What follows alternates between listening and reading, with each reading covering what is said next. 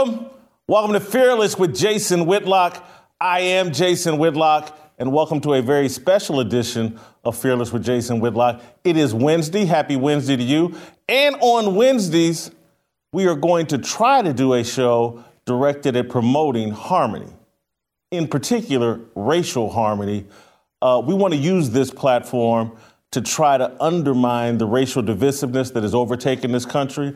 And so I have a very special Wednesday show planned for us every week. This will be the first attempt at that. I'm going to start where I always start by starting a fire and, get, and laying a foundation for discussion for the entire show. All right, earlier this week, a Twitter user asked me an annoying and racially charged question. He said, I saw you talk about Maria Taylor and Rachel Nichols' situation. Why, as a black man, do you hate black people, black women in particular? I'm just asking so I can understand why you don't get it. End of the tweet. I do not hate black people. It's a ridiculous allegation, but it's an accusation I hear frequently over social media. It's a claim worth addressing. Twitter is ground zero for the promotion of critical race theory, an academic construct that argues that all aspects of American life from political policy to social engagement, can be explained by anti black racism. My Twitter accuser likely has no idea that a 40 year old academic theory fuels his slanderous charge against me. Social media teaches black users and their alleged allies to answer displeasing criticism with the cry of racism or anti blackness. For many people, CRT is a new religion, a replacement critical biblical scripture. They have been programmed by social media and corporate media to analyze the world through a secular racial lens. I think that's a huge mistake, a very big mistake. I believe the gospel of Jesus Christ, told in the Bible, explains the world. That's why on Wednesdays, this show, Fearless with Jason Whitlock, we will try to focus on a biblical understanding of the world. We will attempt to bring in two Christian pastors and have them discuss a topic in the news cycle from a biblical point of view. Today, Pastor Bobby Harrington from Nashville's Harpeth Christian Church and Pastor Orpheus Haywood, Hayward from Atlanta's Renaissance Church of Christ will join me. We're going to discuss critical race theory. Is it dividing America along racial lines? Is any part of CRT justified in Scripture? Can CRT and Christianity coexist? The goal of our Wednesday conversations will be to promote racial harmony through a deeper understanding of the Word of God. America is splintering along racial lines at a level reminiscent of the Civil War. I believe that followers of Christ have a moral responsibility to address and heal the splintering. CBS, aka Critical Biblical Scripture, must replace CRT aka critical race theory. My Twitter accuser could use a dose of CBS. It would help him see that I don't hate black people. I love all people. My faith dictates that. Hating black people would require me to hate myself, my parents, my siblings, my cousins, and the majority of my friends. I don't hate myself or them. I do want to educate them on the dangers of analyzing the world through a racial or CRT lens. My faith and worldview put me at odds with disciples of CRT and cultures that contradict the gospel of Jesus Christ. My faith puts me at war with myself first and foremost. I'm hypercritical of my gluttony and my sexual lust. You've heard me talk about my affinity for strip clubs and loose women. I don't have to tell you about my love of gluttony, you can see it for yourself. I don't hate myself. I'm critical of myself because I want to do better, and I am doing better.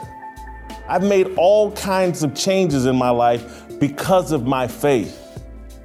I have this same desire for others. My job as a broadcaster and critic requires me to espouse opinions on the actions of others. A set of principles taught to me in the church and reinforced by my experience as a football player that drives my point of view on the issues I discuss on this show and on other platforms. My criticism of Maria Taylor is a byproduct of my belief that her actions are in, in her dispute with Rachel Nichols are biblically unsound. Nichols sought rec- reconciliation through private and public remorse and repentance.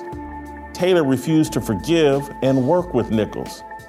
God is crystal clear on forgiveness. Be kind and compassionate to one another, forgiving each other just as Christ forgave you. Ephesians chapter 4 verse 32. For if you forgive of other people when they sin against you, your heavenly Father will also forgive you. Matthew chapter 6 verse 14. And when you stand praying, if you hold anything against anyone, forgive them so that your Father in heaven may forgive you your sins. Mark chapter 11 verse 25. I could go on endlessly. Social media and critical race theory rely on a different set of principles than what's taught in the church and in traditional sports culture. Skin color drives social media and CRT. My worldview isn't driven by race. It's at odds with people who think race explains everything. All right. That's my fire starter. That's the foundation of a discussion we're going to have over the next 30, 40 minutes with two pastors who I think will add some substance and some weight to my argument. Hey, they may disagree with me. I'm not an expert on biblical principles. I am a follower of Christ. I'm doing my best to learn as much as I can. That I want to consult experts, Pastor Bobby Harrington, Pastor Orpheus Hayward. I want to consult them for some real expertise so we can dive deeper into these issues. Before we get to them, I want to tell you a little bit about if you choose to believe Google, then all you need to do to surf the internet privately is turn on incognito mode in your browser. And we're supposed to trust big tech with solutions to our online privacy, right? Well, wrong. It doesn't matter what browser mode you use or how often you clear your browsing history. Your internet service provider, ISP, can see every single website you've ever visited, and they can even sell your data to advertisers. That's why I use ExpressVPN to keep my own online data secure and private. ExpressVPN makes sure your ISP and third party trackers can't see your online activity and location. It does that by recruiting your connection through a secure encrypted server. In fact, ExpressVPN protects all your data regardless of whether you use incognito mode. ExpressVPN has you covered with easy to use apps for computers and mobile devices so you can use the internet in confidence. All you have to do is tap one button and you're protected. ExpressVPN is also the fastest and most trusted VPN on the market. That's why they're rated number one VPN by CNET, CNET, and Wired. So protect your online activity today with the VPN that I trust to keep me private. Visit expressvpn.com slash fearless and you can get an extra three months free on a one-year package. That's expressvpn.com slash fearless to learn more.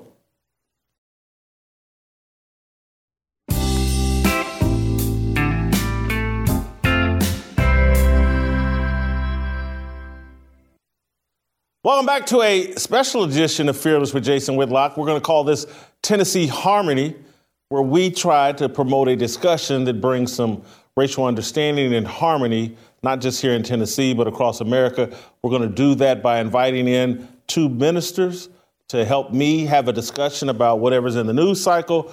This week, we are honored to be joined by uh, Dr. Orpheus Hayward from Atlanta and my friend since I've been here in Nashville, Pastor Bobby Harrington, who's befriended me and given me some advice and counsel ever since I moved to Nashville last August. Guys, thank you so much uh, for joining me. Before we get started, I want to invite the Holy Spirit into the room, and the best way that I know to do that is to ask two ministers to lead us in prayer. And so if, if Bobby, you could start us off and then Orpheus, you wrap up the prayer, we'll get the discussion started. That's a great way to start a program. I'm happy to do it. God, we just pray and we invite your presence in the name of Jesus. Orpheus? Father, we thank you for the opportunity and we pray that all things said will be informative and hopefully, Father, in harmony with your will and way. In Jesus' name. Amen. Amen. Thank you guys so much. And I, I just want to get right to it. Critical race theory is in the news cycle almost every day. Some parents are protesting at school board meetings. Uh, others are wondering what the fuss is about. I, I have to be honest, I don't have a complete understanding of critical race theory. And so, Bobby, I know this is something you've looked into quite a bit. And so, if we could just start with your understanding of critical race theory, and, and per, I think I know your position because we've talked about it in the past, but why you think it's dangerous. Yeah, sure. I'm glad to. In fact, I think we have a couple of slides just to make it real simple. So let me start off with a, a contrast between critical race theory and what the Bible teaches. Jason, you mentioned as we started that it goes back like 40 years. Yeah. Yeah, that's probably right. Like in the 70s, it started as a legal theory, was discussed in like Harvard and places like that. But I don't think it really hit uh, the mainstream university campuses until about 20 years ago. And even that, it really wasn't highlighted till about 10 years ago. The reason I'm saying that is this morning I was on a Zoom call with three pastors of churches in other states, and they were wanting to talk about it because they, they missed that. In their seminary education in the 90s, they all missed it. So I think it's, it's really important. A lot of people uh, just don't have information. So we're going to start off with some contrasts. On the left hand side is critical theory, and on the right hand side is biblical faith. So let me just start off with it. First, uh, in critical theory, my identity is based on my gender, race, or sexual orientation. That means that my primary way of identifying or identifying others is based on those elements.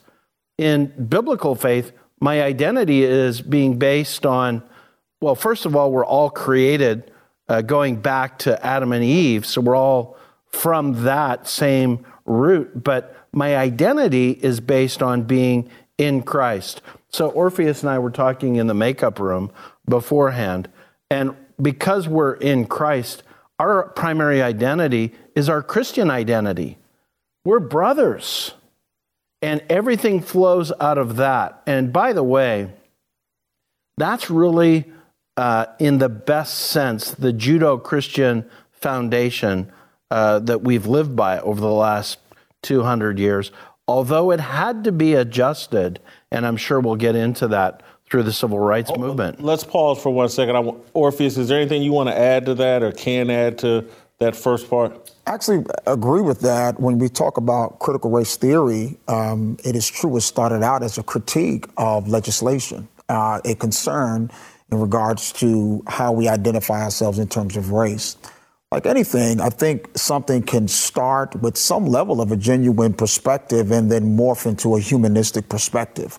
And I think that's where these things kind of go left, and we have to be forced back into a Bible perspective so that we don't get caught in that humanistic perspective. I think some of the concerns are valid, yet the answers must be uh, found in God. And this is where I believe the body of Christ as a metaphor in scripture describes unity. And we are to be the best example to humanity of what humanity should be like.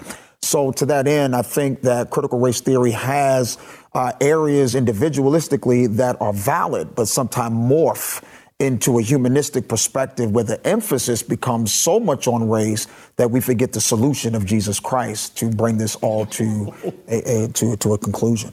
Bobby, go keep explaining. All right.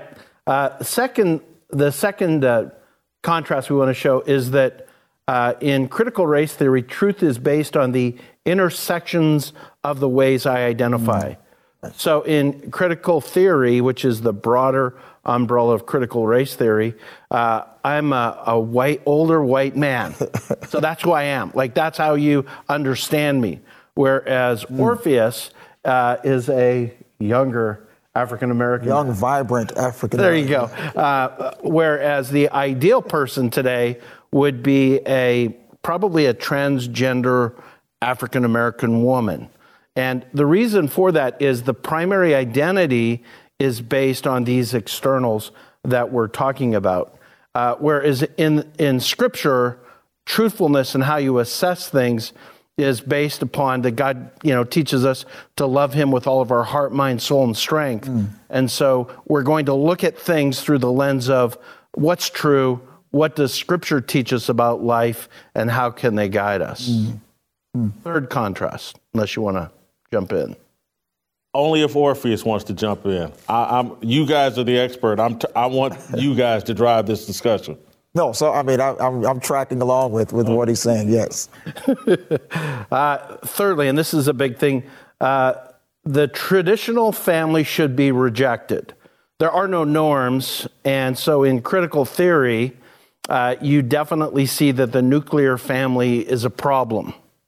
Whereas according to biblical faith, a traditional family or the single life is ideal that we go back to the creation account in the Garden of Eden where God says it's not good for man to be alone. And so he uh, brings Eve to Adam. So those are the first ones. Uh, I want to respond to that one because that one is personal for me. It's something I have deeply struggled with. And it's one of the, I, I lived in Los Angeles the last 10 years. And I feel like I felt like I needed to escape Los Angeles. I, I a lot of bad habits, uh, a lot of loving to go to Vegas, uh, a commitment to the single life, a commitment to uh, a non-monogamous life, and and that was part of my worldview. As mm. I literally would tell people that I thought the key to happiness was a lack of responsibility, and so I rejected virtually all responsibility in terms of a mate and having to be responsible to her, kids having to be responsible to them. My happiness, I thought, was driven by a lack of responsibility. And part, I've discussed this because it was when I left Fox Sports. Uh, I had a successful TV show. I was making a lot of money, and people didn't understand why I wanted to do something else and perhaps leave Los Angeles. How, this this is paradise. This is mm. perfect. And and I felt like in order for me to get my right life and more in alignment with God, I had to leave Los Angeles. I had to be in an environment where I could get my mind right and start making better decisions in my life. And it it took it was it was probably a four year transformation of just start like starting to understand like what is money and all this freedom. Idle Mind's a devil's playpen. Uh, Las Vegas is certainly a devil's playpen, and and I'm out here playing in it constantly. And it took me about you know just like really think, and I started making changes in my life all the way to the point of like you know what, unless they make this TV show perfect for me, I'm going to leave here and do something else. And it's been one of the greatest decisions I've made. Not, not to, you know, you can be a Christian and you can be a responsible person in Los Angeles. I couldn't. And so I needed to leave. And it's been one of the great decisions of my life. Yeah. That's great. That's awesome. Yeah. Anyway, Bobby, continue. All right, let's look at uh, the next set of contrasts. So, in critical theory, uh, women must be freed from traditional manhood.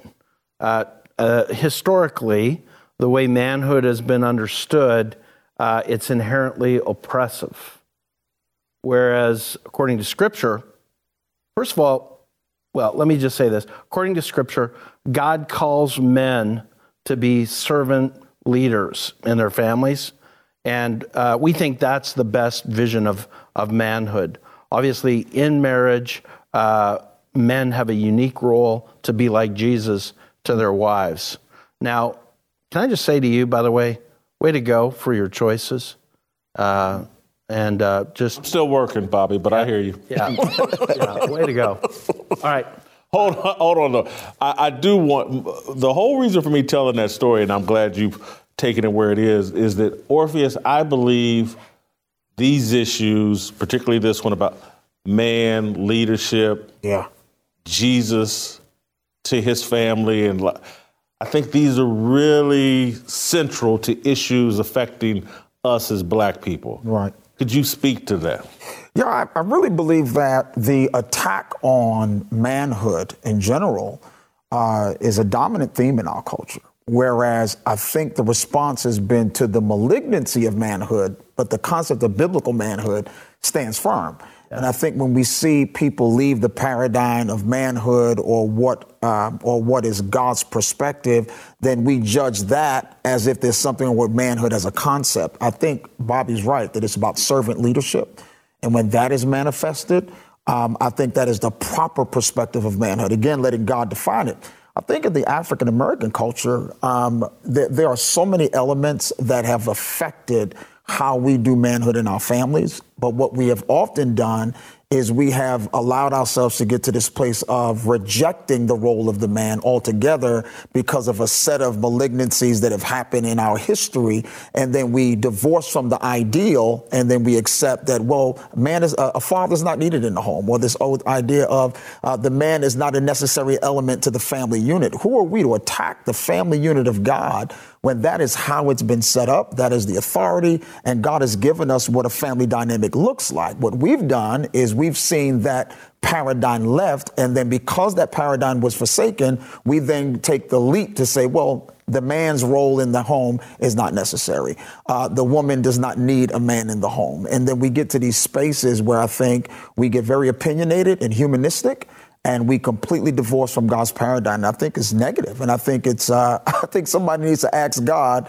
"Hey, how did you intend for this to work?" Rather than redefining it and then coming up with some new paradigm. I think that's fundamentally some of the issues. One of the problems I run into, Orpheus, and, and Bobby, you can speak to this if if if you'd like as well. But like, I started the show talking about this Twitter user and this criticism. Yeah people that watch this show and follow my narrative and the columns and things I've said for a long time is I think that they're trying to just on the world and particularly in the United States, mm.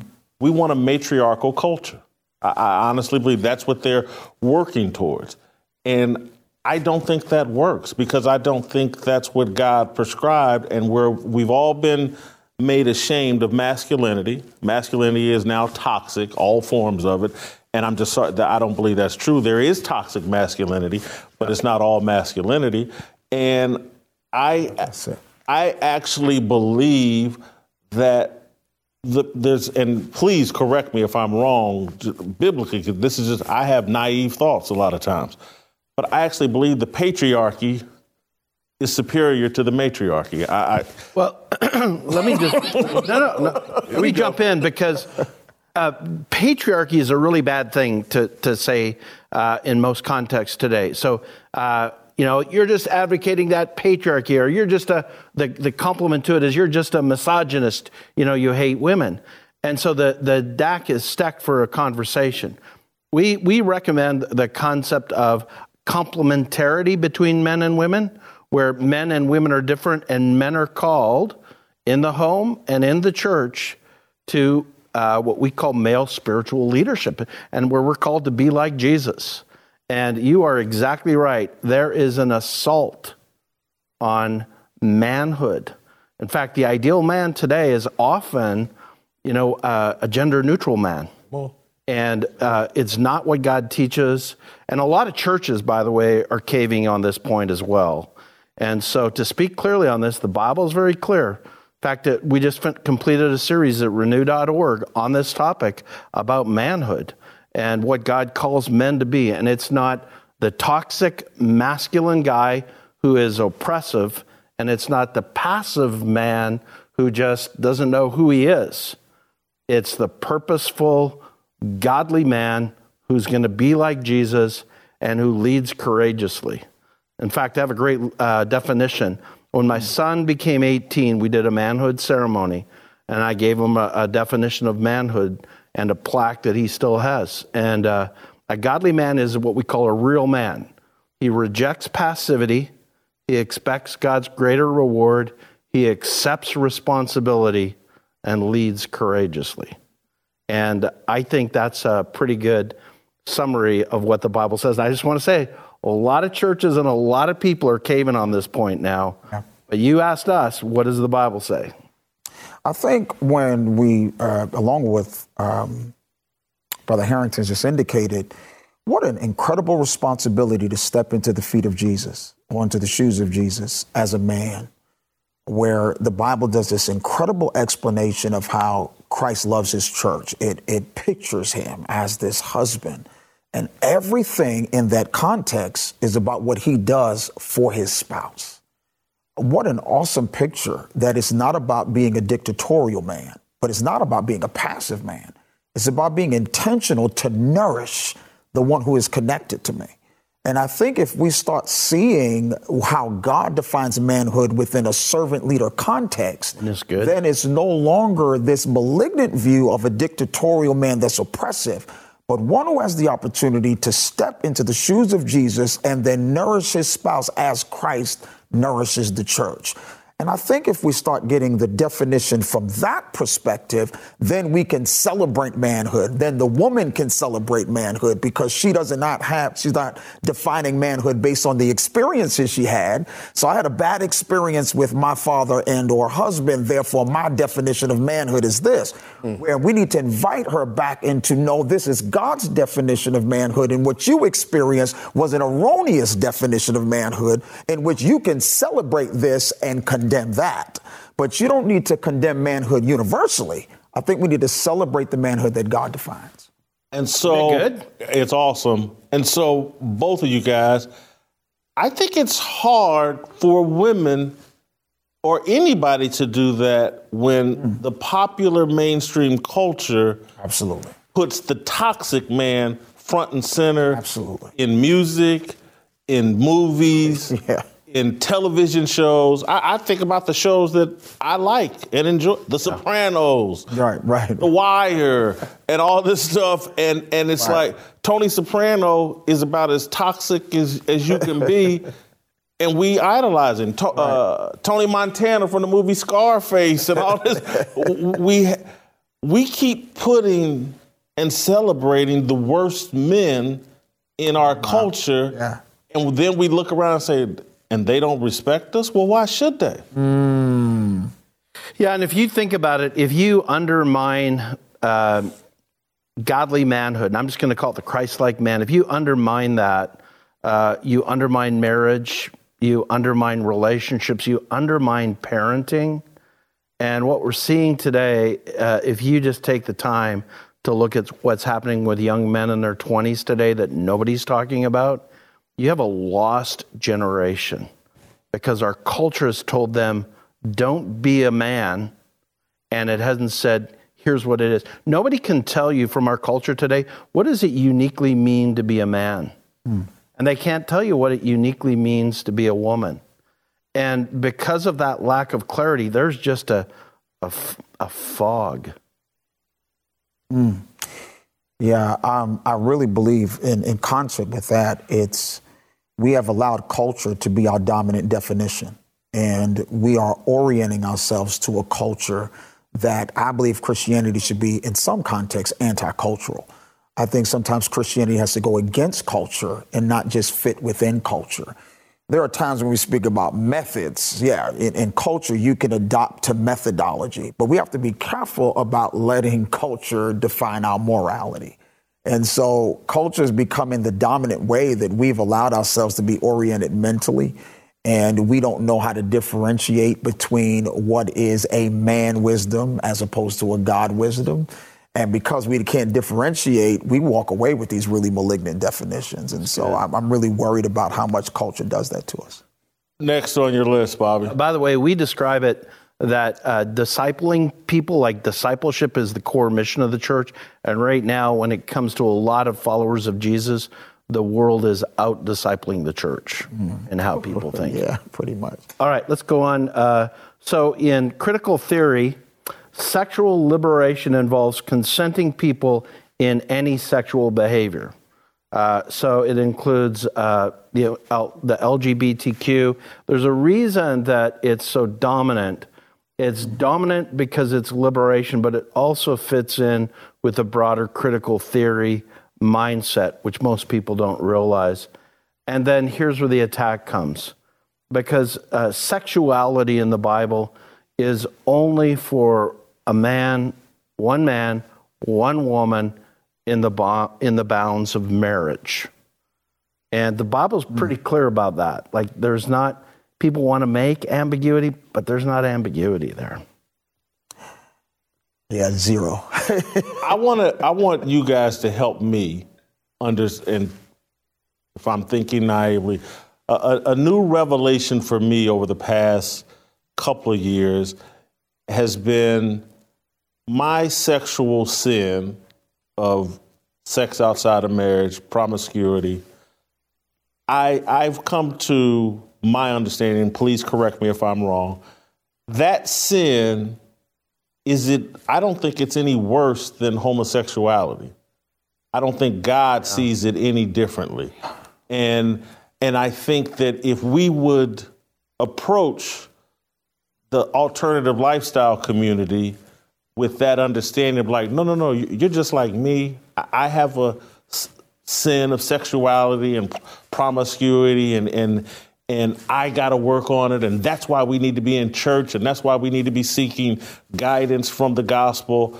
A- am I right for that equating those two? And and let's not demonize one group. More, because I've been celebrated for going out and just, oh, you were the real man. You did this. Yeah.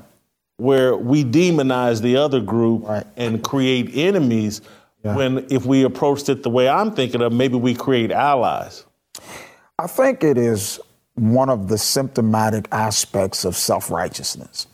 Uh, we condemn unrighteousness, but we give self righteousness a pass. Self righteous individuals sometimes have a habit of highlighting other sins while diminishing their own. And I think we have approached this conversation from that matter. At our congregation, we have a, a good number of those who would have alternative lifestyles.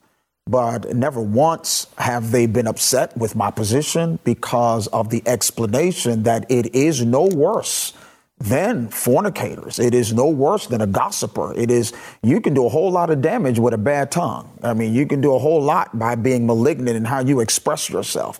Um, I think we need to approach it as you stated. I think it's correct from the perspective that you have a struggle like I have a struggle and God is inviting us through his grace to be transformed into the image of his son, where we can be different in our manifestation of behavior. So I think it's it's the way we approach people. We shut them down to the degree they can't hear the transformative message of the gospel because we started with a condemnation that magnified their sin and minimized our own. Yeah. And so I think that perspective has truly destroyed the ability to communicate. I think part of what's going on too is if you accept sort of the intersectionality viewpoint of critical theory, when you talk about homosexual sex, you're talking about to them somebody's identity. Mm. And, and that mm-hmm. stings much deeper. Um, you know, if you if you just pull back though and just say, look, we're all made in the image of God. We all have weaknesses, and so many churches never talked about uh, heterosexuality, s- sexual immorality. You don't talk about all the people who struggle with pornography, right. the people in the churches, uh, the you know the young men and women who are living together and all that. You you you can't just pick on one sexual sin. Outside of a husband and wife in marriage, God just says those aren't good for us. And uh, the primary identity He wants us to have is we're made in the image of God. And secondly, He wants to redeem us all in the image of Jesus so that we become more and more like Jesus and act more and more like Jesus would act. Our highest aspiration is not to have rules and regulations about sexuality. Our highest aspiration is to live more and more the way Jesus would live if he were living our life in our bodies. Mm. Next. All right, the last one uh, is that uh, uh, any form uh, of marriage is good. Uh, one of the biggest things you're going to see coming up more now is polyamory, which is uh, you know people living uh, two women living with one man, that kind of thing. No marriage at all. So there's no vision of uh, marriage being a covenant commitment between one man and one woman as the norm and as what we would desire for all people. We're going to end here and, and not end, but we're going to take a break and then transition because I've asked these guys to give me some scriptures that I, we can share with you all, share with myself, that back up our point of view, help our level of understanding. And, and then when we come back, I, I want to run my theory. Uh, it's not a theory; it's it's it's just my belief. But I, I want these guys to explain it more biblically. I, I think I look at what's going on in the world, but in America in particular. This is good versus evil. This is Satan mm. versus believers. And I think there's some believers that can't see that and and and don't see that like Bobby just talked about and I, am I'm, I'm not going to apologize for my belief. I, I've said to people, I'm not married because for a long time, and when I was dating women I should have married, I didn't believe in monogamy and so I thought I shouldn't be married. I'm not meant for marriage. Mm. And so I say to people, marriage isn't for everybody. I, I, I, I, it's not for everybody. And so, no different than my promiscuity and lack of belief in monogamy makes me an unfit candidate for marriage. That's why I don't believe in same sex marriage. I'm just, not everybody mm. is meant for marriage. And, and we, we, we've created this world through Satan, through these satanic beliefs, that we can have it all and everything is for everybody. And we're free now to chase whatever desire and lust is in our heart, whatever impure thought, we're going to legalize it and make it okay. Anything that comes to your mind is okay.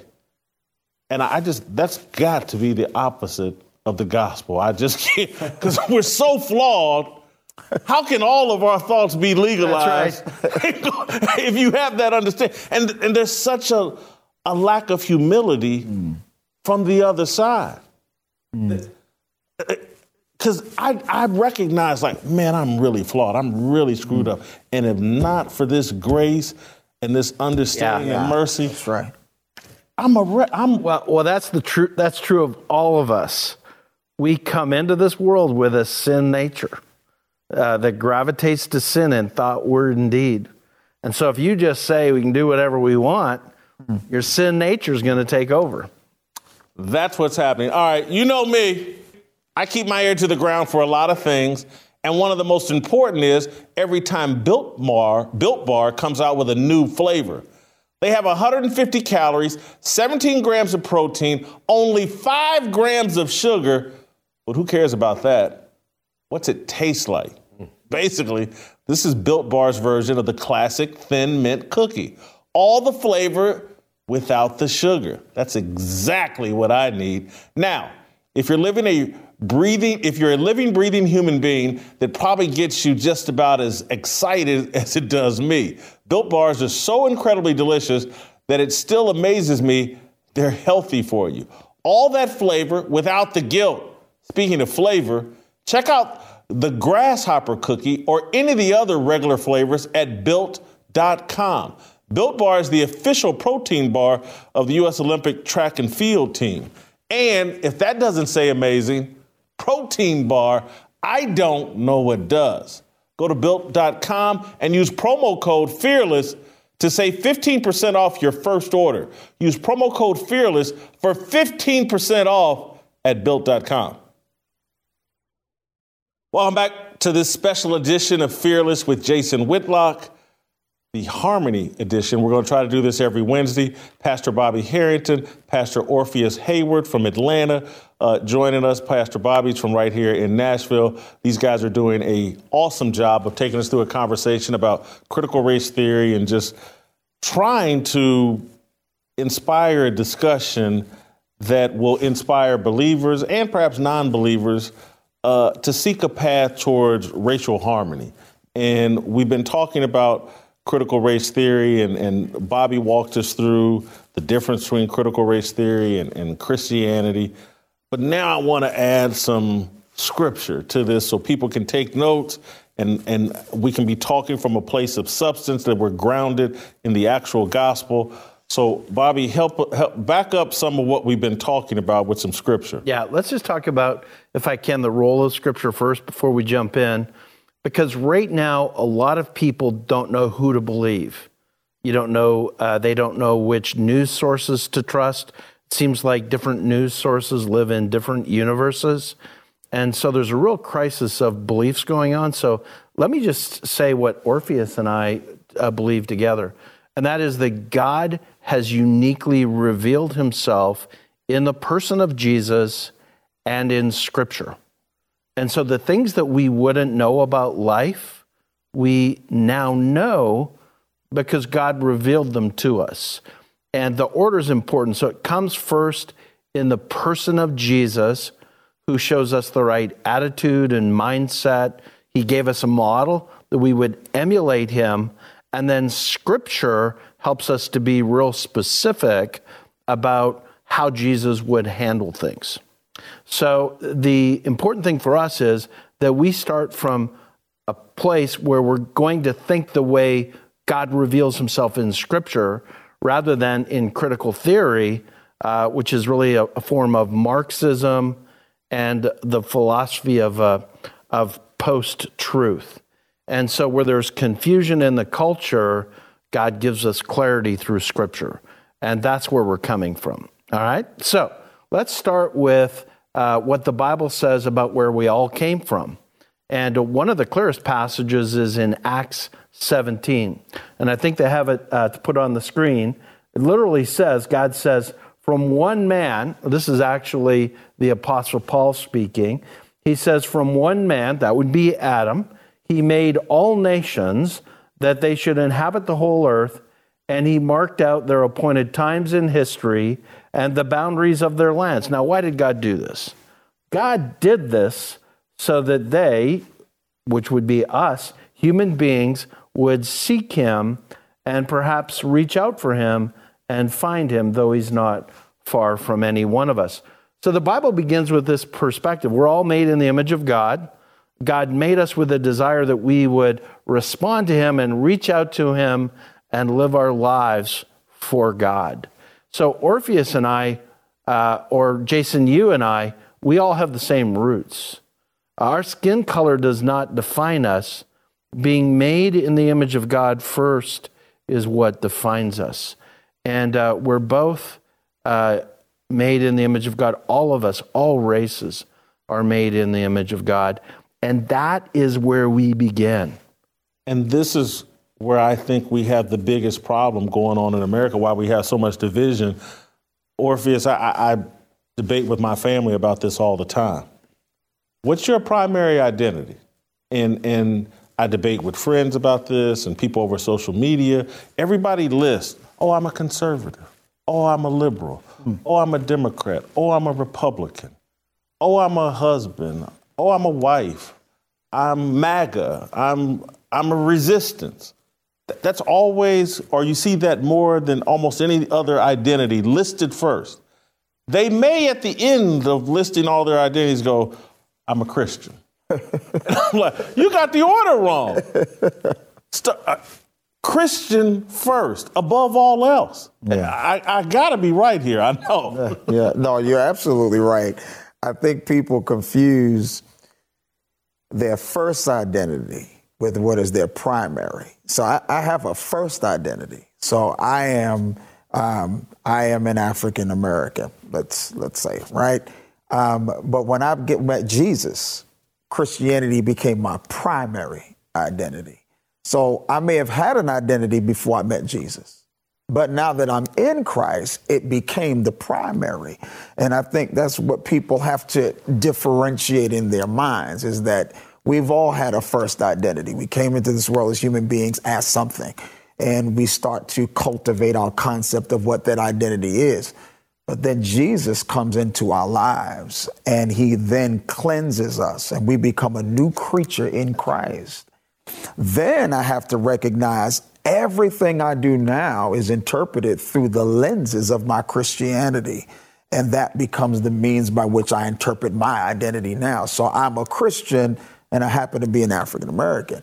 I am a Christian and I happen to be a Caucasian. If we can get there, then we'll start to recognize that we can get a, a space of unity.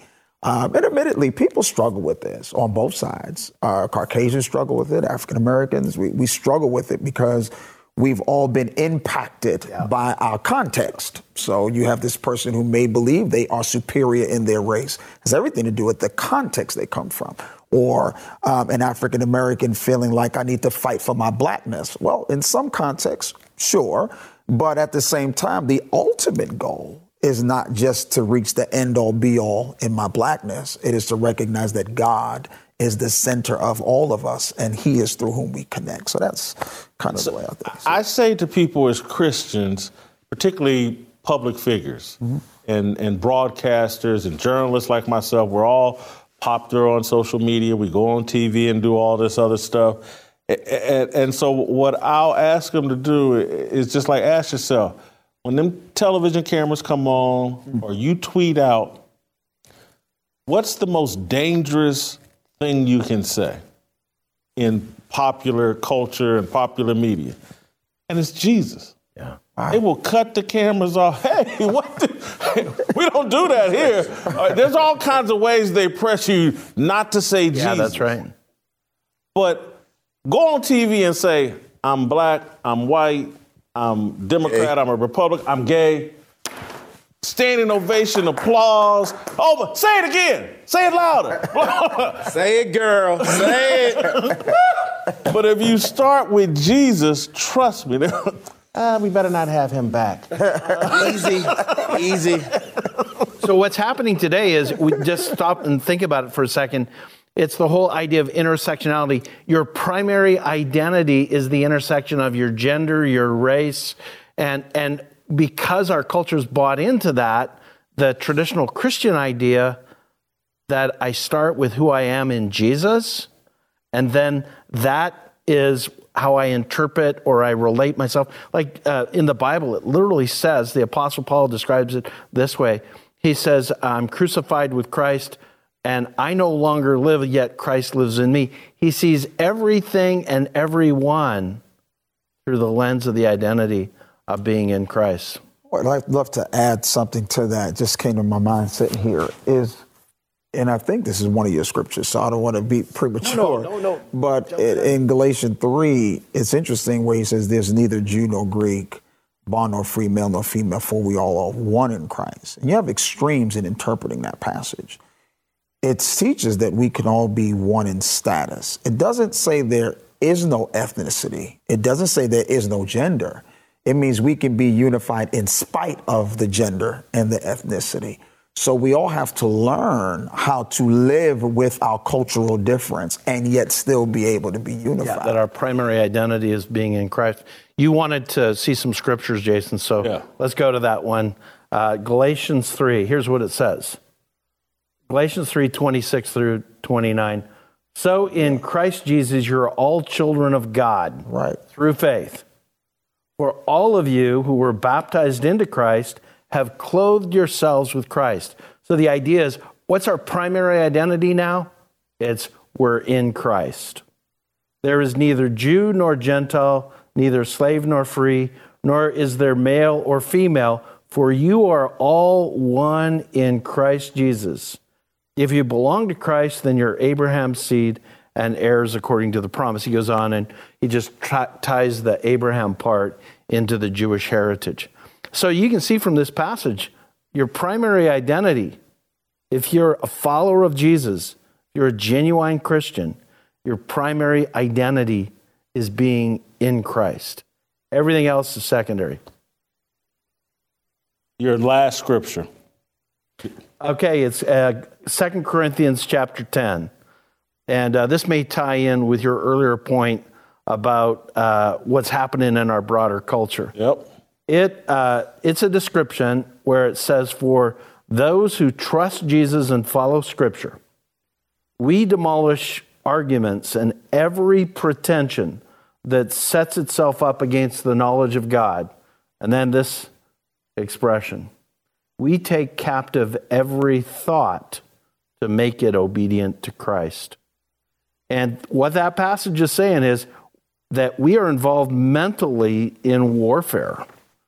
And we want to take the thoughts of God, uh, the teachings of Scripture, embed them in our brains so that that's how we look at everything, including race, including critical theory, including our pasts, our present, and our future.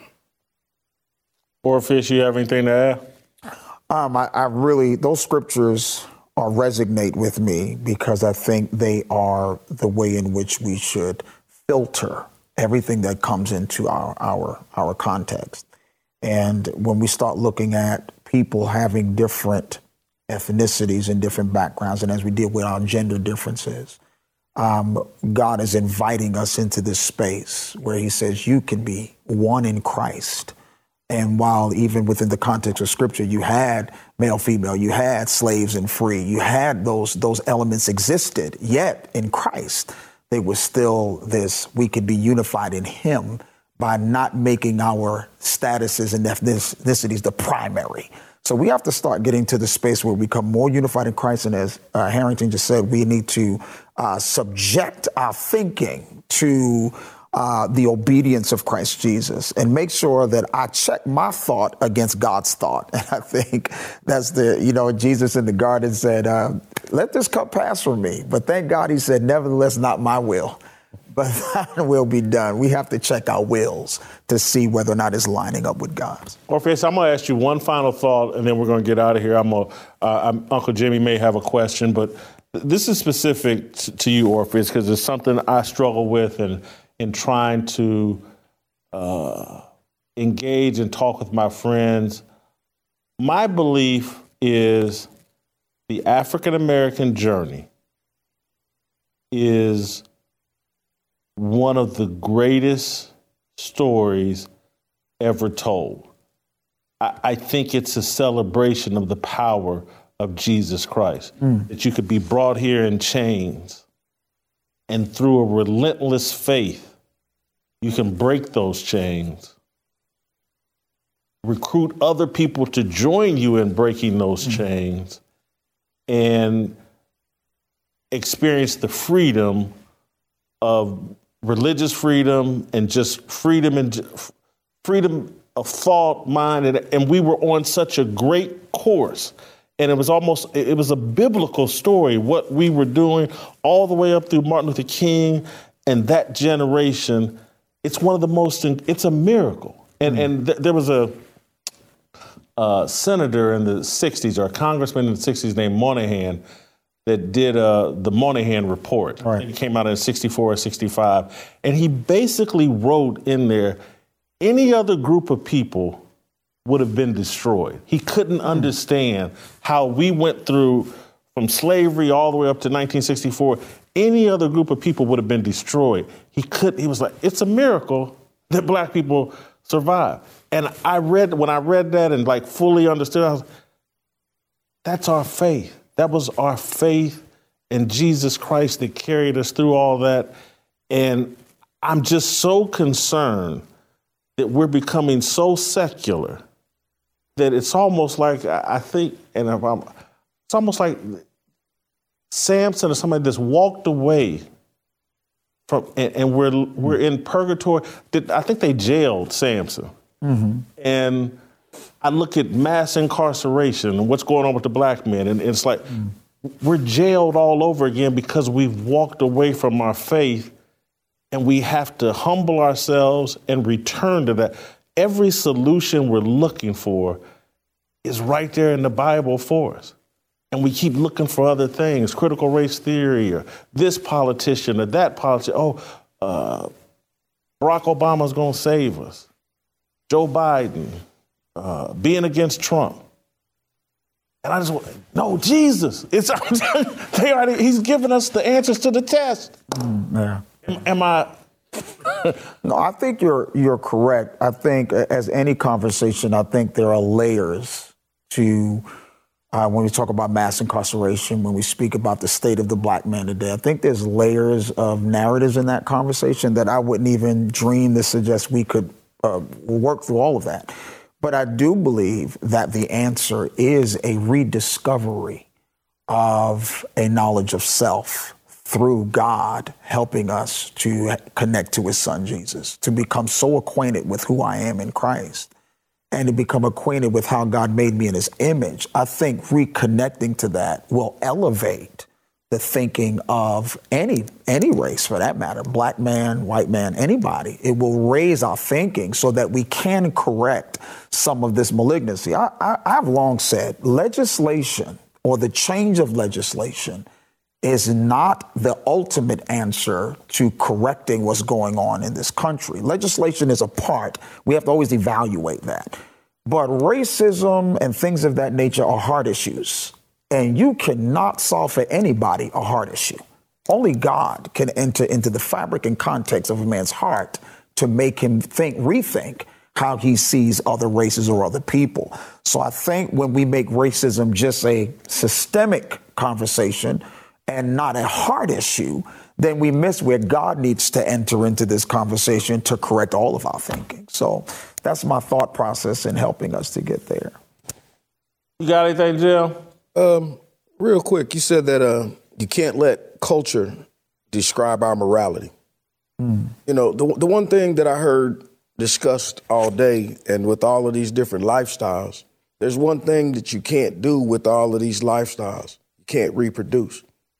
And my question is Did God give us sex for pleasure or for the purpose of reproduction? Both. I think that uh, God intended that within marriage, there's the fulfillment of our desires and the enjoyment, and it also leads to uh, the multiplication of the human race. Think about it, it's a beautiful thing. Within the confines of a covenant marriage, we enjoy and get closer to our complementary equal, a woman, mm. and uh, yeah. we enjoy it uh, together, and a life is created out of it, and the mm. the marriage bond becomes the foundation of that family, and it's a beautiful thing. Yeah, this um, Sarah said in the Old Testament when she was past age and she laughed at the notion of having a child. She said, Shall I have pleasure? Well, she's, she's putting within the context of sex mm-hmm. the idea of pleasure, but also included the reproduction. So it's all connected. Uh, so when she says, Shall I have pleasure when I'm past age or, or barren?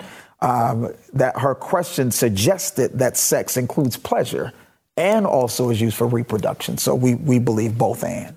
Yeah, you've, you've got uh, Proverbs 5 talks about yeah. a young man, yeah. uh, let, the, let your wife's breasts satisfy you always. Yeah, yeah. And uh, things like That's this. Where I got that from. That's where I got that from. Go ahead, hey, Pastor. Come hey, on let, now. Let, let me add. just make that up. Come on now. Let me add something, though, because there's an important uh, yeah. nuance here in Scripture, you've got this uh, beauty of the marriage relationship, but you've also got the promotion of uh, a single man. Jesus was a single man. That's right. The Apostle well, Paul was a single man. Right. Uh, there's this section in 1 Corinthians 7 where it talks about there's advantages to a single life. Now, it's a single celibate life where you're serving God.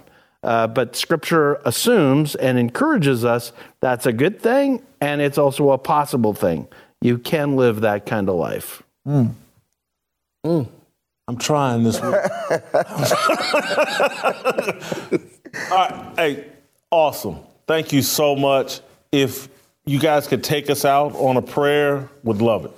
All right. God, we uh, commit this uh, whole recording today to you. Mm. God, you love people more than any of us ever could. And uh, we just pray for this nation.